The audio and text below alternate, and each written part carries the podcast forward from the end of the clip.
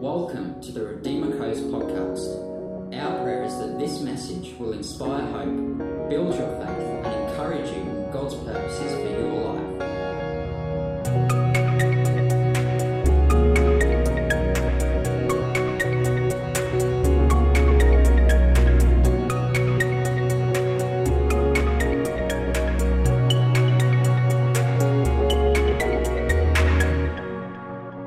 Read this morning from uh, from Acts. Christina read from Acts, and it's a it's an amazing story. um, and we've been sort of sticking in there a little bit as we talk about the call of God in our lives.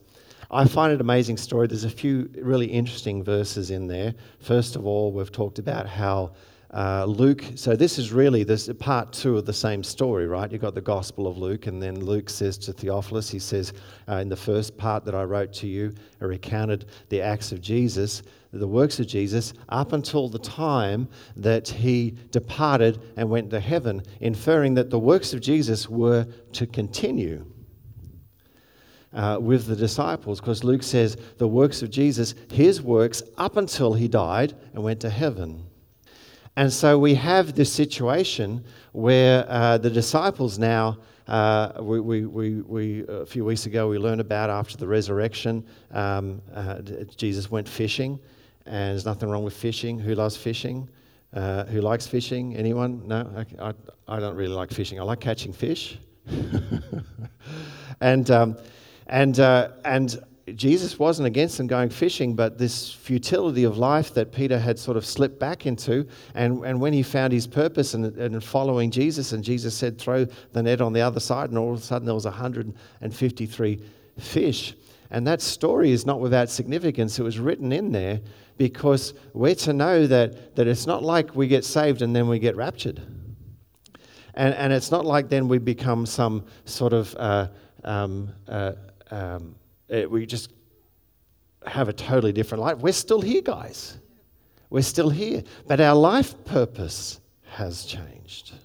And Jesus had promised Peter that if you follow me, I'll make you fishers of men. And just to demonstrate how God could provide, he said, throw the net on the other side. And remember, we learned, uh, and it was one of the interesting facts about this story, is that there must have been a divide underneath that boat where there was 153 fish. And, and you know, we know it's very similar to that divide in the Tasman Sea between Tasmania and, and New Zealand, you know, where on one side it's fish and the other side it's fish. But if you can imagine, there's 153 fish there. But I find this story amazing because the disciples, Jesus has met with them for 40 days, and, and Luke said, and through many convincing proofs, had established that he had been risen from the dead. And then he comes and he gives them the Great Commission. Of course, we, we, uh, we read about it the, fully in Matthew 28, where he said, All authority in heaven and earth has been given unto me. Go ye therefore into all the world, making disciples of all nations and he gives a, a, a, there's another rendition of it in that Luke re- recalls in, in Acts. And so Jesus gives them again the commission, and then Jesus goes up into heaven. Now, um, if there's any stage in history that you would like to be, like if we, you have time machines and you'd like to go back, have you ever thought about this? Any Doctor Who fans here? Like, if you could go back like for a month or three months, uh, for me, it would be like the month before the, the, the uh, crucifixion and resurrection and the two months afterwards. I would love to see that. Who'd love to see that? Who'd love to see that? I'd love to see that.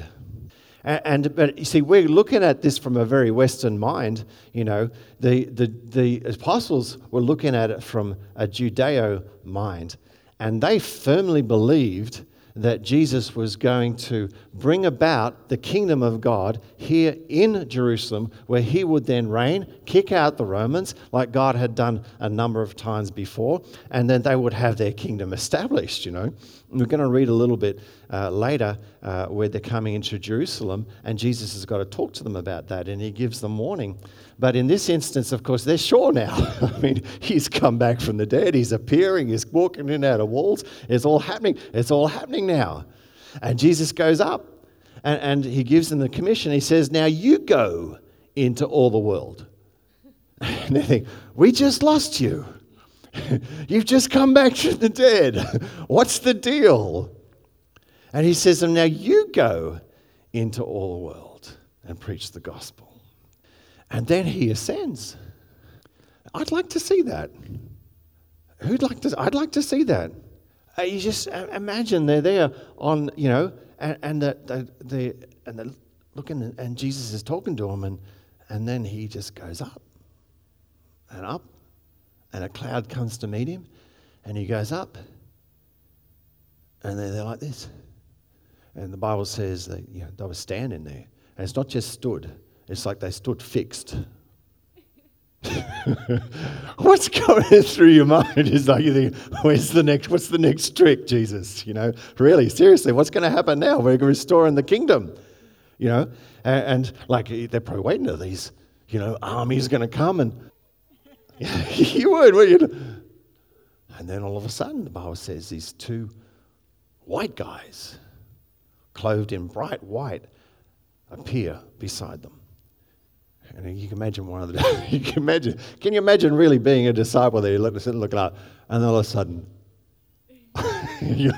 this, this, this white guy's just appeared. It's an angel, you know, that's commonly described as an angel, clothed in white. You see, and you go, okay, what's going on here? And then the angel says something which just baffled me. The angel said, Why are you standing there looking? Now, personally, I would have thought it would be obvious, wouldn't it? You'd think it'd be obvious. Here was Jesus, God in the flesh. He just, he just, it's pretty obvious. Now, the angels, of course, had inside knowledge. The disciples had the inside knowledge too. They were just like us, they're just too thick to know what to do with their lives sometimes. Uh, Jesus had prepared them. It's interesting when Luke's recounting uh, this, this uh, instance, and then an instance also when Jesus is coming up into Jerusalem, he, he says a number of times, because the disciples thought that Jesus was going to usher in the kingdom of God. But the angels had inside knowledge because the Bible says the angels marvel at what happened at the resurrection, the death and res- resurrection of Jesus Christ, and that God would entrust the gospel with man. So these angels are standing there and they turn to the disciples and he said, Guys, what are you doing? What are you doing standing there? Don't you know you've got a mission? Guys, we've got work to do. Every Saturday morning, my dad used to wake me up seven o'clock. We lived in Hunters Hill, and it was like, "What are you doing? Get out of bed." we've got we've got a garden to lower by by two foot because we've got a pool to dig. We've got to go shopping. But the angels are standing there, guys. We've got work to do. And the other thing that amazes me is that the angels were there. Were they all there all along? Have you thought about this? You need to read the Bible and think about it. I think about this. Were they there all along? They must have been there all along. Gosh, there's probably angels here. And the Bible says they're sent to render service for those who administer salvation. They're there. Now, they saw two of them. That's called discerning of spirits.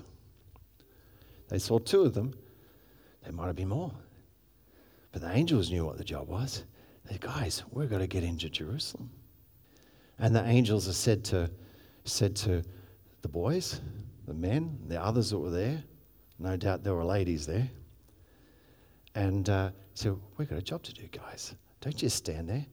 And they said, Don't you realize that the same way that he came back, he went up, he is going to come back. And, we and they're calling they called Peter, James, John, all of them, guys, stock take your life. What are you doing? You're standing there. What are you doing? Standing there looking. We have a job to do. And sometimes, often, probably daily, but sometimes we really have to stop and take stock of our lives and say, what are we doing? What, why am I here? What is the value? Why, why does God value me? Why has He esteemed me? Why has He called me? And take a stock of our lives. Now, uh, just turn to Philippians 2, would you? You got your, there's little notes there, should be on a chair. You can use those if you want to take notes and then bring them to home group. We'll talk about it. In Philippians 2, Philippians 3, we see that Paul took a stock of his life. He says to, uh, verse 3, he says, For we are the true circumcision who worship in the Spirit of God, and we glory in Christ, and we put no confidence in the flesh. And then he says, Although I myself might have confidence even in the flesh, if anyone else has a mind to put confidence in the flesh, I far more. And he says this I was circumcised the eighth day of the nation of Israel, of the tribe of Benjamin, a Hebrew of Hebrews, as of the law, a Pharisee, as to zeal, a persecutor of the church, as to the righteousness which is in the law, found blameless. But whatever things were gain to me, those things I have counted as loss for the sake of Christ. More than that, I count all things to be loss in the viewing of the, in view of the surpassing value of knowing Christ my Lord. And Paul tells us there how he took a stock take of his life. And he had a life he could brag about. And he was Hebrew of Hebrews. He studied under Gamaliel, who was the leading uh, Pharisee in teaching of the time and uh, he, according to the law, he was perfect, and he was being primed for this huge career. He was on his way up. And, uh, and he says here, but when I look at that, by comparison to Christ, he said, I count it as loss. I think one, tr- one translation says, I count it as a dung heap. I count it as loss. Now, that doesn't mean those things were worthless. God used those things, He uses our gifts, but it means by comparison to the call that God has on my life, I put that on the side of a loss. And uh, we're to judge our lives. We're no longer to stand there looking up and thinking, oh, that's what happens, of course. Bishop N.T. Wright, we talked about that. He says the problem with most of the church and the resurrection is they think it ends there for Christians. And the resurrection is not an end, the resurrection is a beginning of the life that God has for us. The disciples were just starting to get it, they were just starting to understand. Now, we know uh, if you're a parent, for example, you, uh, you learn to give your life over to the little ones, don't you? you learn what love is, and you learn the more important things in life. Uh, if you're a dad, you learn there's nothing wrong with fishing. Fishing's good, but when you go fishing, what do you do?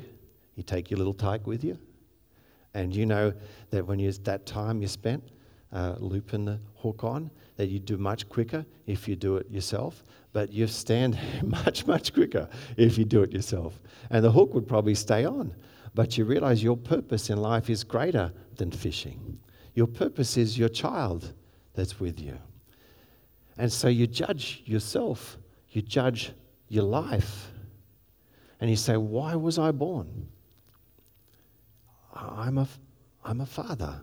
What's the purpose of me to be a father? You take your little son fishing with you, and those moments mold his life. Or your daughter, take your daughter, take your daughters fishing. And so instead of focusing on seeing how many fish you can catch, you're focusing on, on that this time is precious with this child. That exceeds the value of the fishing. And God says to judge your life because we're here now. We're here now. Jesus will return. And we're to stand here and judge our life and see for what value, for what purpose, for what eternal purpose was I chosen, was I called. Because what we do now, guys, literally echoes into eternity. And it counts. I preach grace, we teach grace, we're all over grace. Grace is all over us. It's interesting, though, that there's a numbers of places, uh, for example, in Peter uh, the epistles of Peter, where he says, What we do on this earth now, we will be rewarded for. Which means how we choose to live our life, we will be rewarded for. Now, You think, well, maybe that's works. It's not works because then what he says is, he says, what's done in grace, what's done according to will of God, what's done with the strength of God will go through with us into the next age. What was done, we chose to do in our flesh, and, and the life that we lived by ourselves, for ourselves, uh, the Bible says will be burned up, and that people will go through. If you're born again and saved, you'll go through into heaven, but as though you go through as one through the fire, which means that those the, the plans and purposes that were our plans and purposes and the things we did in our strength for our glory, and they'll be burnt up. And, and there's a mercy in that, guys. We don't want that stuff in heaven, do we? We don't want that guilt and condemnation in heaven. But some of us are going to go through smelling like fire. And I'm going to have to take some wipes with me. but we'll be rewarded according to how we fulfilled the call of God on our life. Now, that's an awesome thing, but that's a beautiful thing. Peter says, uh, Peter says uh, don't be like the heathen who say, look, things are as they have always been, because Jesus is going to return. He will return. And we have value, we have purpose. He's called us not just for salvation, He's called us for victory. He's called us to enforce His kingdom. He's called us while He's away with the Father sitting at the right hand and the Father interceding on behalf. He's called us to be Christ in the world. And we say this here. We say if they can get to us at Redeemer, they can get to Jesus. When we walk into our workplace, that's Jesus that walks into the workplace. When we lay hands on the sick, that can be Jesus laying hands on the sick. And the esteem and the value that he trusts on us is beautiful. Now, in Luke uh, chapter 19, Jesus, uh, so this is just, you know, 40 days before what we read in Acts 1. Luke chapter 19. Who's got the little? Is it Luke 19? What's the verse on that? Uh, Luke 19, verse 11. I used a different Bible to what I studied this, uh, studied it in. So this is the parable of money usage. It says, while they were listening, while they were listening to these things, Jesus went to tell a parable because he was near Jerusalem and they supposed that the kingdom of God was going to appear immediately. So, what the disciples are thinking, they know they're going up to Jerusalem. Uh, Jesus has just like raised Lazarus from the dead. It's, the word is out there. He's going up into Jerusalem, and the disciples are fully expecting Jesus to take over Jerusalem, take over, be the new David, take over from the Romans. This is, this is their mindset. This is what they're thinking. And so Jesus tells them this parable.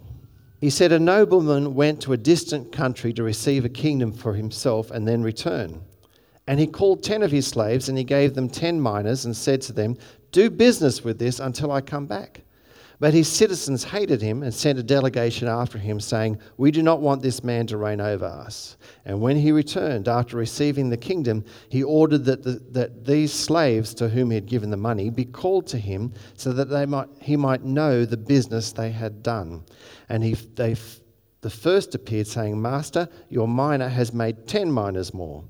And he said to them, Well done, good slave. In Matthew, he says, Well done, good and faithful servant. Because you have been faithful in a very little thing, you are to be in authority over ten cities. And the second came, saying, Your mina master has made five minas. And he said to him also, You are to be over five cities. Another came, saying, Master, here is your mina. I put it in a handkerchief because I was afraid of you.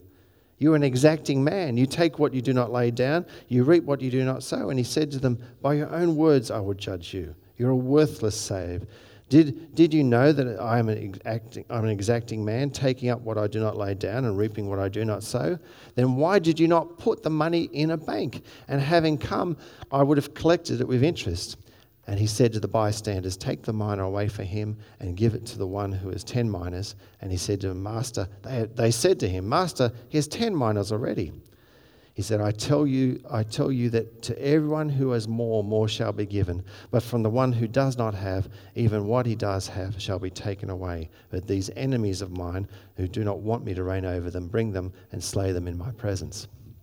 Well, that's a pretty um, astounding uh, parable. It's like everyone's on the edge of their seat. I like to look at it as good news. I like to try and share these things as good news. So we'll, we'll talk about the four classes of people that it talks about in there. Uh, the first one is those who reject Jesus. Um, let's just get, get a little bit of understanding there. So, so Jesus is saying, I am the one who is called to reign here. He said, But I am going to go to, to it says, to a foreign, a foreign kingdom. Uh, so he's a sub ruler over this land, and I'm going to get my authority to come back and rule and to bring the kingdom of God to pass in this place. So he's telling his disciples that he's going away for, he says, an extended time. Do you realize that we are living in that extended time? And then Jesus says there was 10 servants. Well, uh, in, in, uh, in those times, if you round it to like a number 10, this, it's like a generic number. This actually means all his servants. So he's not saying these specific 12, he's saying his servants. And he says he gave them 10 mina, which is about three months' worth of wages, so looking at about $20,000. And he says, go and invest them. Again, it's a generic number. So there's no way of weaseling out of this. He's really saying all the people that come after it, all the people that read, read it, this is talking about you. You are my servants. And, and I've saved you, and I've called you, and I've gifted you, and I believe in you. You know, Jesus came, we know Jesus came to show us, uh, us God, but he also came to show us who we are. And that's wonderful news. It's wonderful that God is love, but it's wonderful that He esteems us. It's wonderful that He values us, that He entrusts us with His great commission. You know, really, uh, uh, anyone can believe God. That really doesn't change your life much if you believe in a God or just a generic God. But what changes your life is to realize that God believes in you and He esteem, esteems you. And we, we need to wake up in the morning and look ourselves in the mirror and say, God believes in me this morning. He knows what I did yesterday, but He still believes in me. He knew I was going to do those things before the foundation of, but He still believes in me. And He entrusts me with His gospel. And these 10 minas, they're like, they're valuable. They're very valuable, but, but they're just a generic, it's a generic gift. And the Bible says we're all gifted. So there's those that reject Jesus and they turn away from his lordship. I love C.S. Lewis's uh, idea of, of hell. As people say to me, uh, people say, you know, you hear him say, How can a loving God cast anyone to hell? Well, that's figurative. He doesn't cast anyone into hell. They actually go into hell because they reject him. And C.S. Lewis reckons hell is going to be uh, locked from the inside. Uh, the lock for says for the, for the hell is going to be on the inside. And when you meet people that are so screwed up and so tormented with hate, and, and everyone on the earth now has what we call just a generic, general grace on their lives, an opportunity to come to know God. But when that grace, God's presence, is pulled away from them, the hate and the bitterness, and the people that are going to be in there in tor- torment are, are going to be there of their own will. He also says, you know, um, there's two types of people those that say to God, Thy will be done, and those who God says to them, Thy will be done. So that's, that's that class. But then there's the other class that he talks about there, which are obviously people that have been servant of, of, uh, of uh, God, who are born again and who know that they've been gifted, who decide to do nothing with their gifts. You know, it's funny in the kingdom of God, it's really a reverse economy you know, the things of God is like a reverse economy. You know, the more you give away, the more that God's able to bring to you.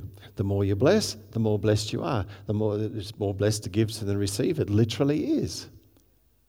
And, but the thing about in, in the world economy, you've got uh, low risk, uh, low return. You understand that? And then, but of course, the high risk investments are the high return. You're more likely to get a high return, but they're very risky. And so when you're managing your superannuation portfolio, they ask you to put a percentage, and they reckon, you know, 5 10% on the high risk things. In the kingdom of God, the low risk is the low return. The high risk is backed by God. Well, what do I mean by that? Because if you ignore the gift that God's got on your life, Jesus says it gets taken away. I have lost count on the amount of people I've been saved, what, uh, 43 years, and the amount of people I know who, who uh, say they're born again. I've got no reason to, to doubt that they were born again, um, but didn't value the things of God. And now, if they're in God, I don't know. And, and if they're and, and their children aren't, and their grandchildren aren't, if they're my generation. And uh, so, and so they had this low risk re- attitude to the things of God in their life where they, they low value it, they don't esteem it, and they thought, well, I'm not going to take much risk out there with the kingdom of God. And so there's a low return, and there's the risk of no return at all. And that's, that's the third one. And then there's the second one. This one I find very interesting because Jesus turned to the disciples uh, to, to or, you know, the, the ruler turned to the servant that said, said, you know, I didn't, I was scared. And I actually don't, I think there's almost a hint of sarcasm in Jesus' response to that because I think the ruler didn't believe him that he was scared. He just played it back to him. I, I think you get in that situation, it's more likely that I just got other things to do. you know, uh, I've got other things to live my life with and I've got other things which are beautiful. And that's one of the big traps as Christians is that we see the beauty of the creation around and we start to worship the creation rather than the creator. Sunsets are beautiful, but how much more beautiful are sunsets when you're in God's will? How much more beautiful when you're, when you're praying and you know that people are coming to God? You know, and, and walks through wilderness and and camping, they're beautiful, but how much more beautiful when you're reaching people for the Jesus are those times when you, I don't know, running Christian camps. The, you know, life gets, gets just invigorated. It's like, you know, you've seen those ads on TV. There's an ad going around on TV at the moment for the, I don't know if it's TV or whether it's on Instagram or something, for this type of fantastic sunglasses all right? And they show all the glare of the trucks, and you put these sunglasses on, and you go, whoa, that's beautiful. I can see the dolphin, and there's some whales, and the colors. You've seen those ads?